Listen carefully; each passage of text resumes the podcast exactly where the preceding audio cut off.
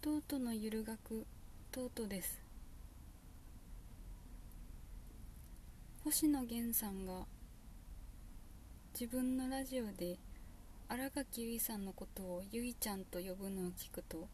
とてもキュンとします。えっとそれと同じ感じでこれはわからない人はぜひわからないままでいてほしいんですけどおそ松さんのアニメでトッティが入野美優さんのことをみゆって呼んでたのにキュンとします。わからない人はどうかわからないままでいてください。えっと私の最近のオタク事情について話そうと思いまして。最近「鬼滅の刃」のスペシャル番組や映画が地上波で放送されましたがまあ眼性疲労で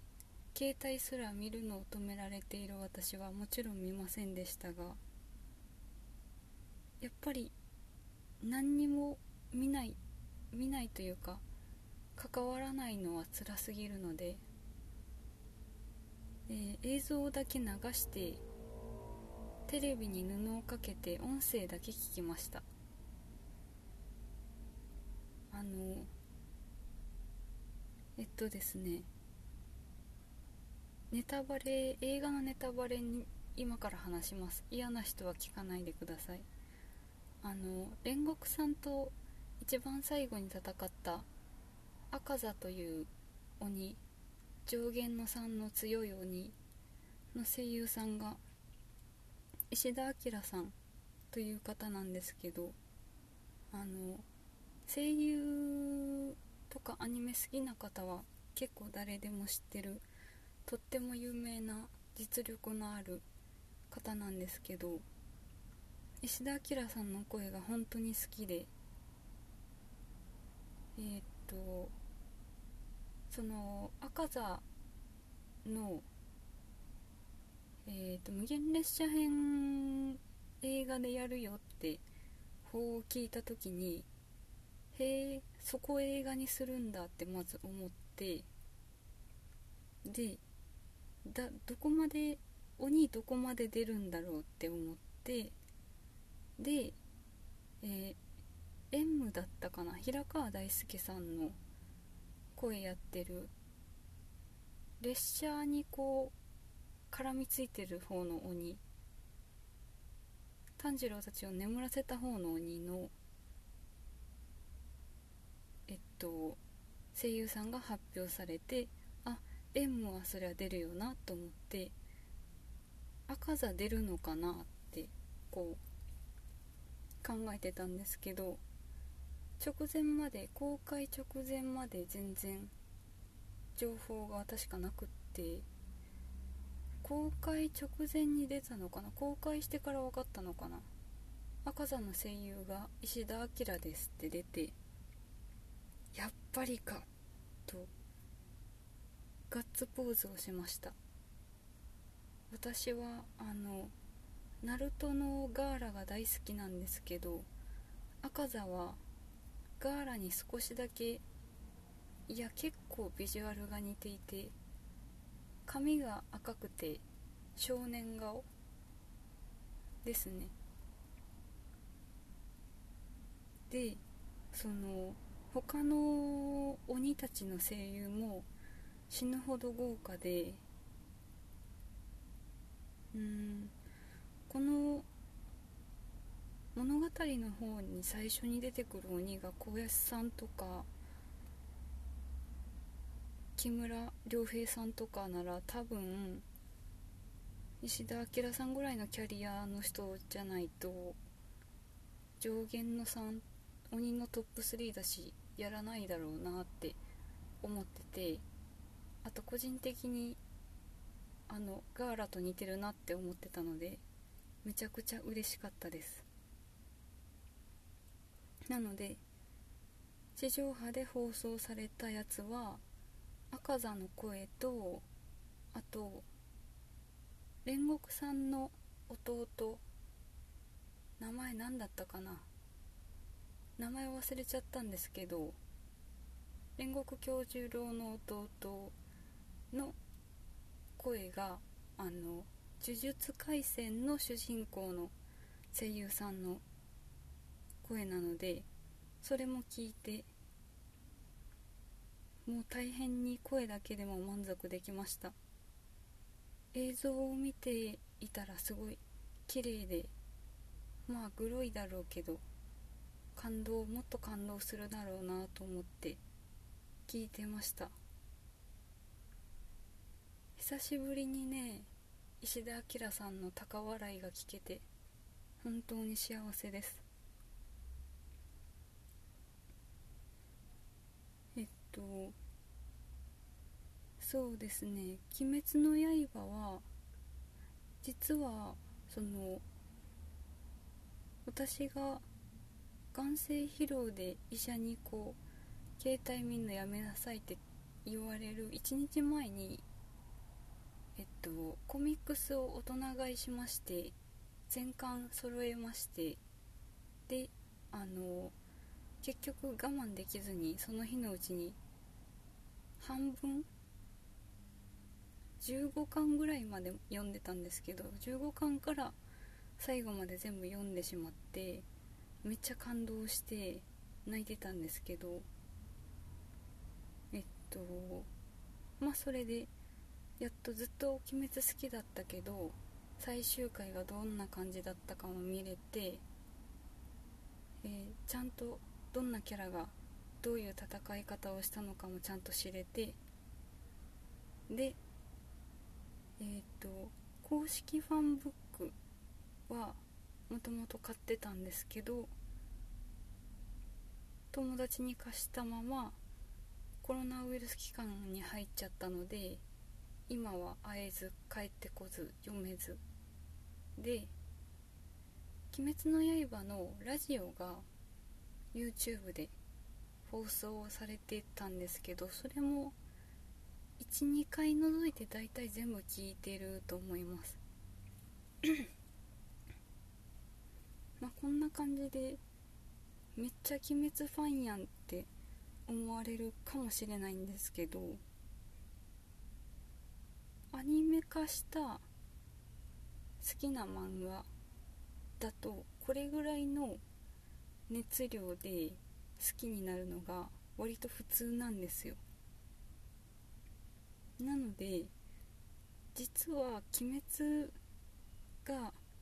自分では漫画の中でめっちゃ好きとはあんまり思ってないんです。どちらかというと「呪術廻戦」の方が好きですね。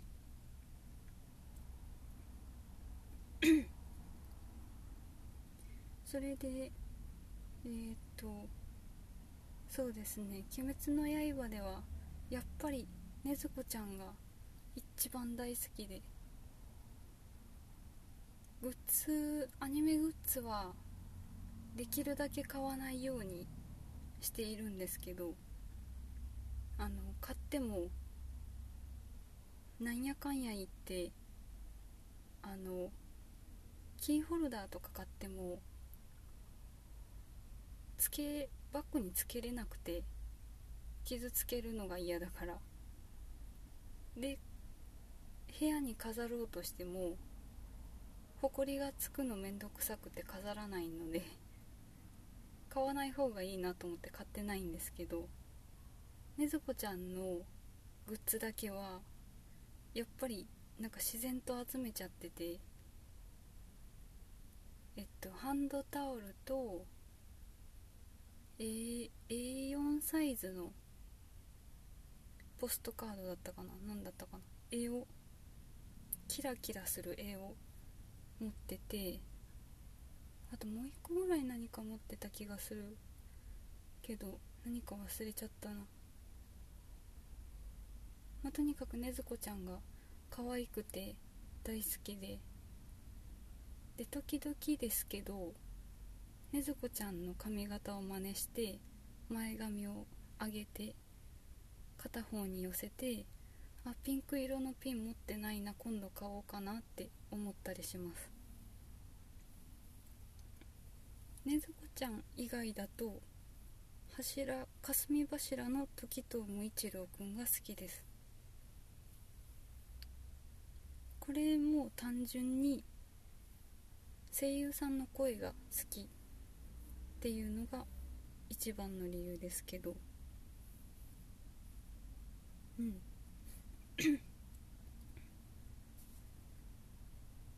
で急に話変わるんですけど私このポッドキャスト始めてえっ、ー、ともう何回分の撮ってるか全く数えてないですけど結構撮ったかな。20回分ぐらい撮ってるかな。ですけど実はポッドキャスト自体にはあんまり興味がなくて。というのもえっと自分でこう配信を始める前は好きな芸人さんが好きな芸能人が好きな声優さんがポッドキャストでラジオを配信しているからという理由で聞いていたのでポッドキャストが好きっていうよりは人が好きでその人が何を喋っているか知りたいから声が聞きたいから聞いていたっていうのが理由でそれでポッドキャストを始めたのは音声コンテンツが好きだからとかではなくただ単に眼性疲労で他のことができないからとか自分のその勉強の話をしようと思っていたのでアウトプットでいい勉強になるかなと思ったりとかして始めたんですけどうん。それで樋口塾に入らせてもらってるんですけどうんとまあ、別に樋口塾の方にどう思われてもいいんですけど樋口塾に入った理由もポッドキャストのノウハウがめっちゃ知りたいからとかではなくてうんただ単にこう仲間というかお友達が欲しかったから入塾希望して入らせてもらいました。まあ、別にそれも入ってはいけない理由ではないと思うので今言っちゃってるんですけどでも実際その樋口塾入る前から他のポッドキャストやってる方が Twitter 上で声をかけてくださったり聞いてるよって感想をくださったり気軽にすごく絡んでくれたりしてあなんかポッドキャスト界隈すっごく治安が良くてあったかいなって思ってたんですけど樋口塾に実際入ってみるともっとさらに治安が良くてさらにあったかかったですね。あ樋口塾であのメッセージくださった皆さん本当にありがとうございます。あのツイッターやってる時にその感想とかいただいた感想とかを見てるとこれ多分私のポッドキャストの放送を自分の娘のようになんか親戚の若い女の子が喋ってるの聞いてるかのように私の放送を聞いてくれてる人いそうだなと思ったら本当にそうでしたね。本当にいらっしゃいました。ありがとうございます。うん。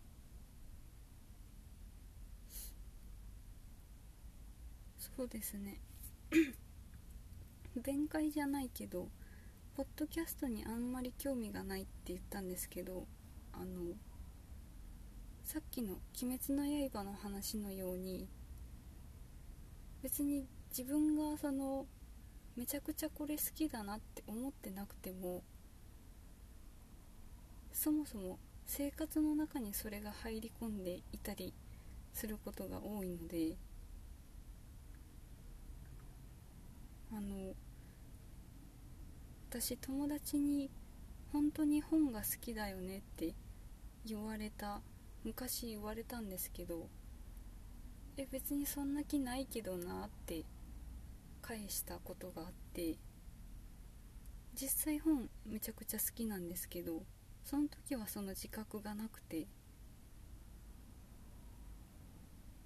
あのご飯を食べるように本を読んでいたからもうあまりに日常のことだったので自分では好きまあ好きだけどそんな言われるほどめっちゃ人前で読んでもいないのになって思ってたんですけどあの規模の小さい図書館に本を寄贈する機会があってその図書館ではあの寄贈は受け付けてないですっていうこと一旦断られたんですけどこの持ってきてくれた寄贈する本がもしこの図書館になかったらいただきますって言われてその場でそのパソコンで何がこの図書館にあるか調べてくれたんですけどその調べてくれてる間に多分この私が持ってきた本この図書館に全部ありますよって言って本当に合ってたのでその図書館の大体本を把握してたぐらい本好きなんだなって気づきましたね。自分のその寄贈した本が全部児童文学だったからかもしれないんですけど。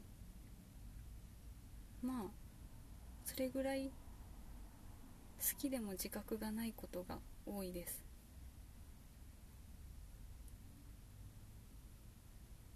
あちょっと気がついたら長くなっちゃったな「鬼滅の刃」の話をそんなにする予定はなかったんですけどやっぱりちょっとオタクが出ちゃいました。ありがとうございました。